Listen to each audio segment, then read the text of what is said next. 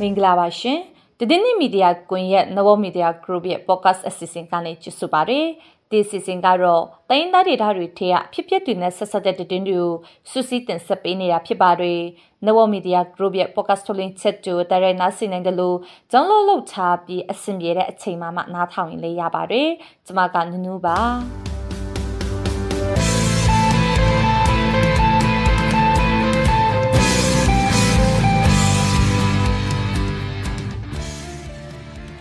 ဒီနေ့မှတင်ဆက်ပေးမယ့်သတင်းတွေကတော့နာဂကိုပိုင်အုပ်ချုပ်ခွင့်ရဒေတာလဟေမြို့မှာကျောင်းသုံးဖတ်စာတွေမရသေးတာကြောင့်ကျောင်းသူကျောင်းသားတွေတင် जा ရေးပိုင်းမှာအခက်အခဲတွေဖြစ်နေကြပါတယ်။နာဂလန်နဲ့ကန်အဖွဲ့ဖြစ်တဲ့နာဂအမျိုးသားဆိုရှယ်လစ်ကောင်စီ NSCNK အဖွဲ့နဲ့ခွဲထွက်ရဲ့အဖွဲ့ NSCN အမန်အဖွဲ့တို့အကြားတိုက်ပွဲဖြစ်ပွားခဲ့ပြီးခွဲထွက်အဖွဲ့ဘက်က3ယောက်သေဆုံးခဲ့ပါတယ်။ကချင်ပြည်နယ်ပူတာဦးမှာပေချီစေဦးရှာဖွေရင် ဩဂုတ်လအတွင်းတေဆုံးသူ9ယောက်အထိရှိလာတယ်လို့ဒေတာခန်တွေကပြောပါတယ်။နာဂကိုပိုင်အုပ်ချုပ်ခွင့်ရဒေတာလဟေမြို့မှာဆိုင်ကယ်တစည်းကိုအမျိုးသားနှစ်ယောက်စီးပါကဖမ်းဆီးရထောင်ချပါချမှတ်နေတယ်လို့ဒေတာခန်တွေကပြောပါတယ်။တည်င်းပေးပို့ချက်ချင်းမှာတော့ကချင်ပြည်နယ်ဗမော်ခရိုင်ချင်းမှာစစ်ကောင်စီတပ်သား3ယောက် CDM လှုပ်လာတဲ့ဆိုတဲ့တည်င်းပေးပို့ချက်ကိုကြားကြရမှာပါ။အခုတော့တည်င်းတွေကိုကျမနဲ့အတူကိုစောပေးရတင်ဆက်ပေးသွားမှာပါ။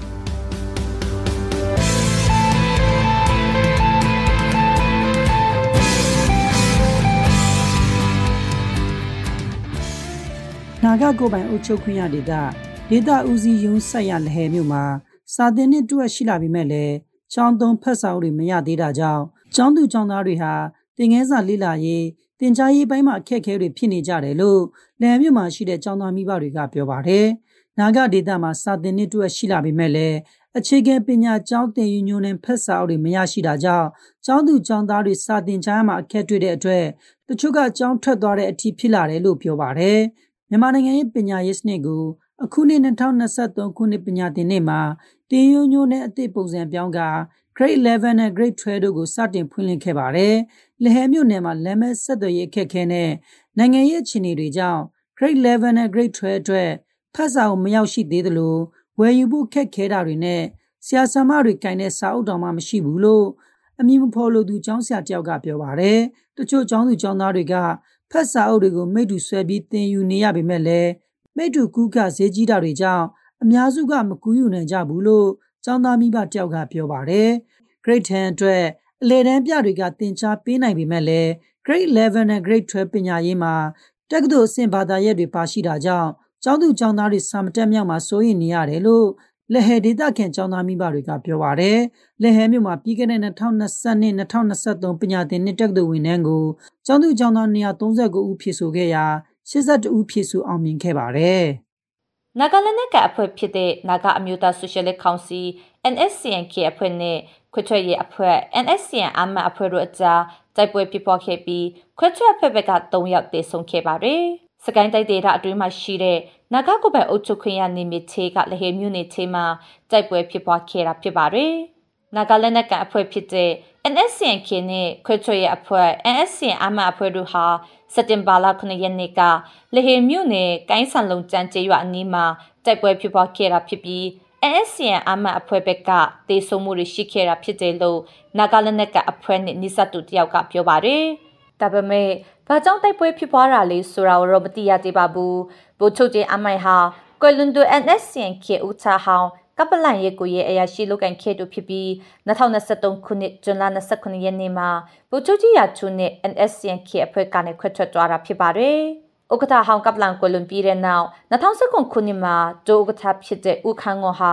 NSCNK ရဲ့ယာယီဥက္ကဋ္ဌထမ်းဆောင်ခဲ့ပြီး2018မှာတော့ဦးယုံအောင်ကိုဥက္ကဋ္ဌအကျစ်အဖြစ်ရွေးကောက်တင်မြှောက်ခဲ့ကြပါတယ်။ အဲဒီနောက်ဦးယုံအောင်ဦးဆောင်တဲ့ NSCNK ရဲ့ဒုစစ်ဦးစီးချုပ်နီကီဆူမီဟာအဖွဲ့နဲ့တဘောချောက်ကွယ်ပြီးခွဲထွက်ကအိန္ဒိယအစိုးရနဲ့ငင်းချမ်းရေးယူသွားခဲ့ပါတယ်။နီကီဆူမီခွဲထွက်ပြီးတဲ့နောက်ဘူထုတ်အမိုင်ဟာ NSCNK ဦးယုံအောင်ရဲ့စီအိုစီချုပ်ဖြစ်လာခဲ့ပြီးချမှန်တဘောချောက်ကလေးရကနေ NSCN အမိုင်အဖွဲ့အဖြစ်ခွဲထွက်သွားခဲ့တာဖြစ်ပါတယ်။ NSCN အမိုင်အဖွဲ့ဟာလဟေမြို့နယ်ဘက်မှာအခြေချကလှုပ်ရှားနေတဲ့နာဂလက်နက်ကန်ခွဲထွက်အဖွဲ့တစ်ဖက်ဖြစ်ပါတယ်။ နာဂအမျိုးသားဆိုရှယ်လစ်ကောင်စီ NSCNK အဖွဲ့နဲ့ခွချွေရဲ့အဖွဲ့ NSCN အမိုင်အဖွဲ့တို့ကြားအခုနှစ်ဇွန်လကလည်းနှစ်ကြိမ်ချက်မနေတိုက်ပွဲဖြစ်ပွားခဲ့ပြီးအဲ့ဒီတိုက်ပွဲတွေမှာလည်းထိခိုက်ဒေဆုံးမှုရှိခဲ့ပါတယ်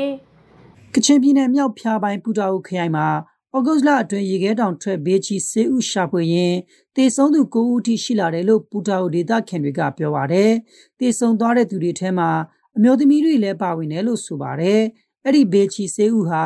ရေခဲတောင်ပေါ်နဲ့ပင်လယ်ရေမျက်နှာပြင်6000ကျော်အထက်ကြောက်တောင်တွေအကြားမှာပေါက်တဲ့ဆေးဥတစ်မျိုးဖြစ်ပြီးခက်ခက်ခက်ခဲရှာဖွေကြရတယ်လို့ပူတာအိုဒေသခင်တယောက်ကပြောပါတယ်။ဘေချီဆေးဥကိုရေခဲတွေအရေးပြောတဲ့အချိန်ဩဂုတ်လကနေစတင်ကအောက်တိုဘာလအထိနေ့စဉ်ရှာဖွေကြရပြီးကြောက်ဆောင်ကြောက်ခဲတွေကြားနဲ့တောင်ထိပ်တွေမှာပေါက်လေရှိပါတယ်။ခက်ခက်ခက်ခဲရှာဖွေကြရတဲ့အတွက်အများစုဟာ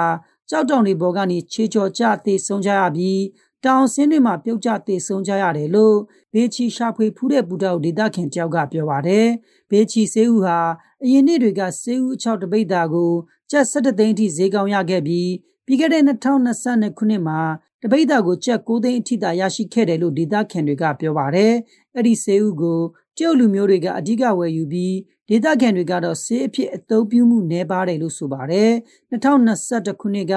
ဘေဂျီရှာဖွေရင်းတည်ဆုံးသူပူတောက်ဒေသခံအယောက်20ကျော်ရှိခဲ့ပြီး2022ခုနှစ်မှာတော့10ဦးကျော်ရှိခဲ့ပါတယ်။2022ခုနှစ်ထဲမှာ CDN အမျိုးသားတယောက်နဲ့ကိုယ်ဆောင်မျိုးသမီးတယောက်လည်းဘေချီရှာဖွေရင်းတည်ဆုံသွားခဲ့ပါတယ်။ဒေသခံဘာသာစကားနဲ့ဘေချီကိုလန်ပေါ့ဟုခေါ်ဆိုကြပြီးရေခဲတောင်တွေဖြစ်တဲ့ခါခါဘိုရာစီ ဖိုဂန်ရာစီဖိုရင်ရာစီနဲ့မတွေ့ရာစီစတဲ့တောင်တွေရဲ့ကြောက်ဆောင်ကြောက်ကံပါကြောက်ဖြာတွေမှာပေါရောက်တဲ့တိဥဖြစ်တယ်လို့စေဥရှာဖွေသူတွေကပြောပါတယ်။ပူတာအိုဒေသမှာရှိတဲ့ရေခဲတောင်တွေမှာမြန်မာနိုင်ငံမှာရှိတဲ့ရှားပါတဲ့တဘာဝဆင်းမြင့်စေဥတွေဖြစ်တဲ့ဘေချီရှိပတီခန်းတောင်မြင့်ခမရ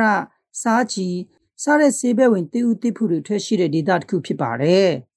နာဂကုပန်အုတ်ချုပ်ခွင့်ရတေတာလဟေမျိုးမှာဆိုင်ကတစည်းကအမျိုးသားနှစ်ယောက်စီးပါကဖန်စီကထောင်တံပါချမှတ်နေတယ်လို့ဒေတာခံတွေကပြောပါတယ်။အမျိုးသားတစ်ယောက်တမမဟုတ်အမျိုးသမီးတစ်ယောက်အမျိုးသမီးနှစ်ယောက်အမျိုးသားတစ်ယောက်နဲ့အမျိုးသမီးနှစ်ယောက်သာစီခွင့်ရပြီးဖန်စီခံရသူတွေကိုထောင်တန်တလချမှတ်တယ်လို့လဟေဒေတာခံတယောက်ကပြောပါတယ်။ လေဟေမြို့နယ်မှာမြို့နယ်အချွချွဦးစီးဌာနကဒေတန်ဒရာဥပဒေချမှတ်ပြီးတဲ့နောက်ဒေတာခံပီတို၄ယောက်ဖမ်းဆီးခံလိုက်ရပါတယ်။ဖမ်းဆီးခံရတာတလနီးပါရှိလာပေမဲ့လည်းပြန်မလွတ်လာသေးဘူးလို့လည်းဆိုပါတယ်။အော်ဂိုလာရှိယနေကလေဟေမြို့နယ်ရှိကမုံစံပြကျေးရွာအနီးကလူမနေတဲ့တောင်ရသေးမှာ PDF တွေရဲ့လက်နက် KN တွေနဲ့အသုံးဆောင်ပစ္စည်းတွေတင်စီရမိပြီးနောက်လေဟေမြို့မှာအဲ့ဒီထုတ်ပြန်ချက်ကိုထုတ်ပြန်ခဲ့တာလို့ဒေတာခန်တွေကပြောပါတယ်။ အဲ့ဒီဒေတာတရာဥပဒေကြောင့်ဒေတာခန်ပြည်သူတွေမှာတောင်ရအခင်းကိုတွာလာတာယုံသွားတာနဲ့တခြားကျေးရွာတွေကနေလေဟေမြို့ကိုဈေးလာဝေးကြားတဲ့ပြည်သူတွေတွားရေးလာရေးအတွက်အခက်ကြုံနေရတယ်လို့လေဟေမြို့ခန်တယောက်ကဆိုပါတယ်။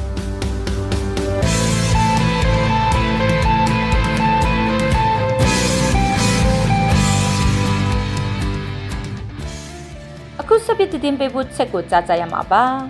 ကချင်ပြည်နယ်ဗမော်ခရိုင်အတွင်းမှာစစ်ကောင်စီတပ်သား၃ယောက်က CDM လှုပ်လာတွေလို့မြို့လ KPDF အဖွဲ့တည်င်းနဲ့ပြန်ကြားရဲ့တာဝန်ခံကပြောပါရယ် CDM လှုပ်လာတဲ့စစ်သားတွေကပေချက်ကလေးဘလို့ပုံစံမျိုးနဲ့ CDM လှုပ်လာကြတာလေဗမော်ခရိုင်ဘက်ကစီရဲ့အခြေအနေတွေရရောဘလို့ရှိနေလဲဆိုတာကိုကိုစိုးပြရတင်ဆက်ပေးချပါရယ်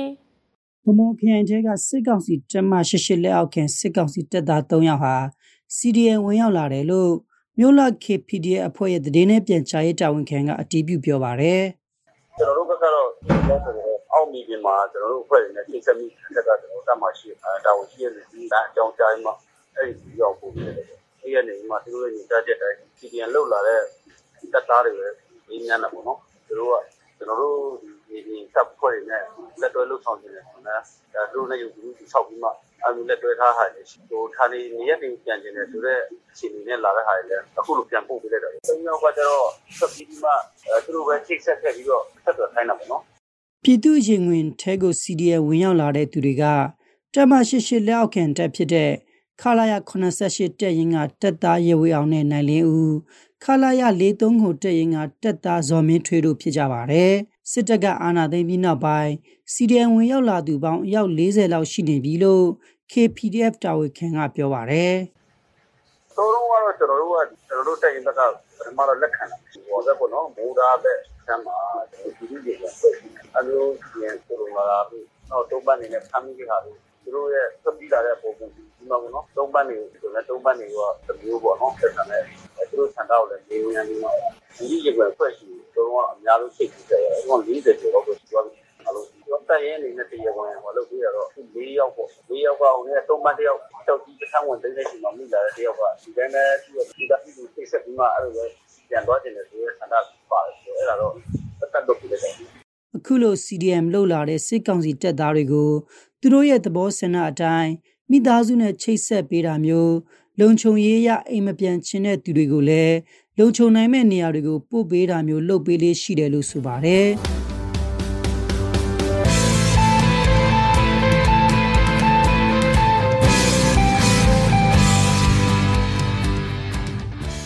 ဒီနေ့တည်င်းစီစဉ်ကိုဒီမှာပဲရနာမှာဖြစ်ပါရရှင်။တရင်တိုက်ဒေတာတွေထဲကအဖြစ်ဖြစ်တွေနဲ့ဆက်ဆက်တဲ့တည်င်းတွေကိုတည်င်းနေမီဒီယာကွန်ရက်ဝိုင်းကြော်သားတွေကတင်ဆက်ပေးခဲ့တာဖြစ်ပါတယ်။တည်င်းနေမီဒီယာကွန်ရက်တည်င်းဌာနရဲ့ပိုကဆုလင်းချက်တူနားဆင်နေကြတဲ့မိဘပြည်သူအားလုံးရွှင်လန်းချမ်းမြေ့ကြပါစေရှင်။